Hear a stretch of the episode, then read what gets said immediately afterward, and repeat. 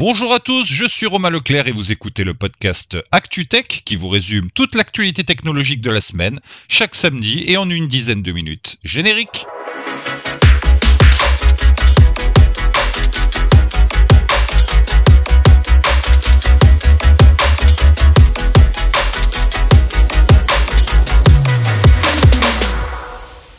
Nothing, le fabricant de smartphones, a confirmé l'existence de son prochain appareil, le Nothing Phone 2A, via un teaser sur YouTube. La marque est restée discrète sur son apparence, ses spécifications et son prix. Le cofondateur de Nothing, Akis Evangelidis, a laissé entendre que le smartphone donnerait la priorité aux besoins essentiels des utilisateurs, tels que les performances et la qualité de l'appareil photo.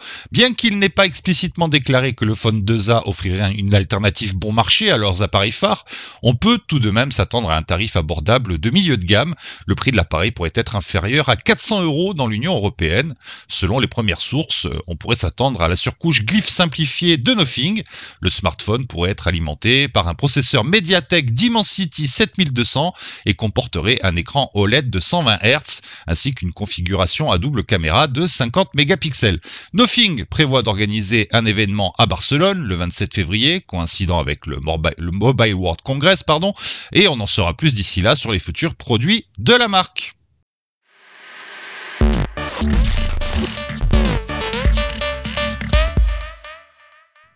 Tim Cook, le PDG d'Apple, a récemment fait allusion à des développements importants dans le domaine de l'intelligence artificielle générative lors d'une conférence téléphonique où il discutait des résultats trimestriels de l'entreprise.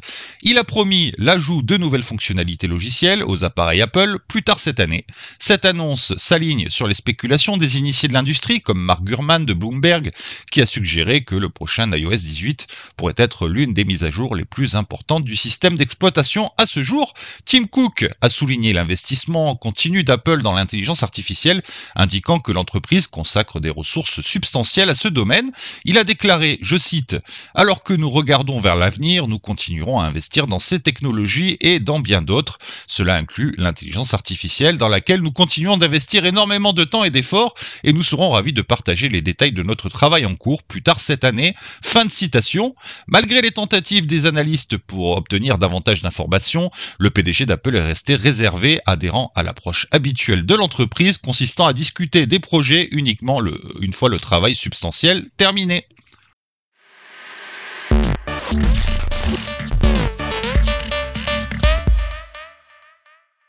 Qualcomm serait en train de développer une nouvelle puce pour sa prestigieuse série Snapdragon 8. Considérée comme une variante plus économique du Snapdragon 8 Gen 3 haut de gamme dévoilé en décembre dernier, elle est identifiée par le code SM8635 et devrait comporter un cœur ARM Cortex-X 2.9 robuste fonctionnant à 4 GHz, associé à un GPU Adreno 735.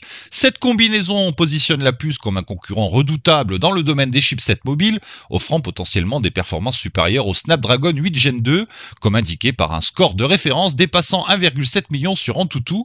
Qualcomm a gardé le secret sur le nom officiel de la puce et son positionnement exact au sein de la gamme. Cependant, certaines fuites laissent entendre que le fabricant pourrait travailler non pas sur une, mais sur deux puces, la SM8635 et la SM7675.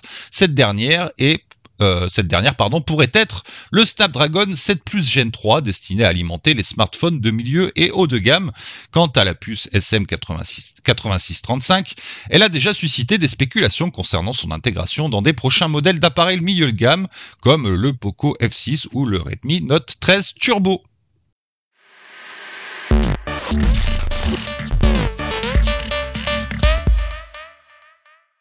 Ça y est, c'est fait, Bluesky ouvre ses portes. Le réseau social décentralisé franchit une étape majeure en passant d'une version bêta fermée à un modèle en libre accès. L'objectif pour la plateforme est d'attirer des utilisateurs plus actifs.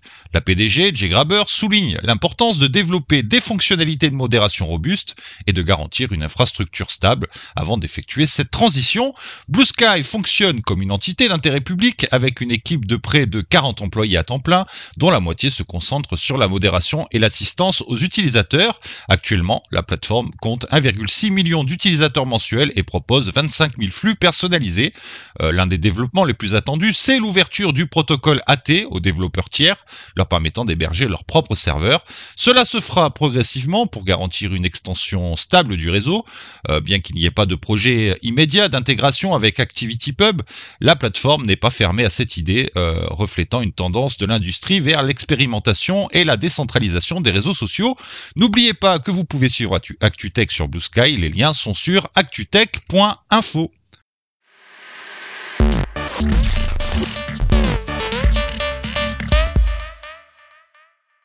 WhatsApp pourrait s'ouvrir à d'autres services de messagerie. La plateforme se prépare à des changements pour se conformer à la loi sur les marchés numériques de l'Union européenne. Dick Brewer, le directeur technique de WhatsApp, a récemment révélé lors d'une interview que l'interopérabilité avec d'autres services de messagerie serait bientôt une réalité. Elle s'appliquerait aux messages textes, aux images, aux messages vocaux et aux vidéos, avec la possibilité de discuter avec des utilisateurs de plateformes telles que iMessage, Telegram, Google Messages, et Signal, et inversement. Mais il y a un hic, la pleine réalisation de cette interopérabilité dépendra de la coopération et la volonté de ces services concurrents. Pas sûr qu'Apple soit d'accord. Bref, la sécurité et le chiffrement des messages seront au cœur de cette intégration. WhatsApp s'efforce de maintenir les normes de confidentialité et d'intégrité pour lesquelles il est connu. La plateforme insiste sur le fait que les services de messagerie connectée devront utiliser les mêmes protocoles de cryptage, en particulier le protocole Signal. Néanmoins, Meta est ouvert à l'utilisation de méthodes de cryptage alternatives, à condition qu'elles répondent aux critères de sécurité définis par WhatsApp. Avant de se connecter, les services tiers devront conclure également un accord avec Meta.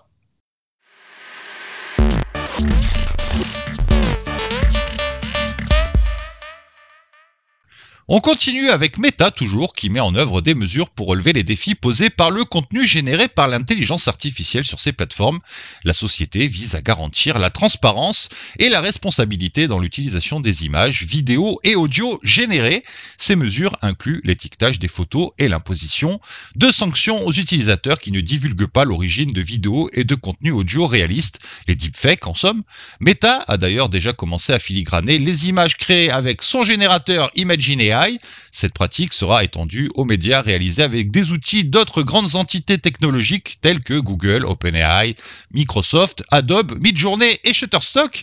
Cependant, un responsable de l'entreprise a reconnu que l'industrie était en retard dans l'établissement de normes d'identification. Malgré une certaine vigilance, il a admis la possibilité que du contenu s'échappe, notamment du contenu destiné à tromper le public sur des questions politiques, particulièrement en période électorale. Pour lutter contre ce problème, l'entreprise collabore avec des organisations telles que Partnership on AI et exploite les initiatives d'authenticité de contenus existantes telles que le système Content Credentials d'Adobe, qui intègre les informations sources dans les métadonnées des images. Google a d'ailleurs également étendu ses efforts en étendant son filigrane SynthID aux fichiers audio, et Meta explore aussi l'utilisation de grands modèles linguistiques formés sur ces normes communautaires pour faciliter la modération. Cette approche est testée en tant que mécanisme de tri potentiel pour soutenir le travail des modérateurs humains en identifiant efficacement le contenu qui nécessite un jugement.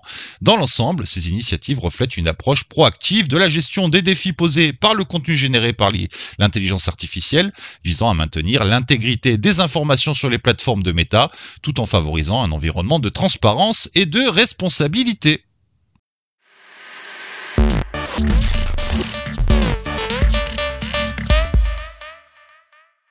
Voilà, c'est tout pour cette semaine. N'oubliez pas que vous pouvez réagir à l'actualité ou tout simplement discuter de technologie avec la communauté ActuTech sur notre serveur Discord et notre groupe Telegram.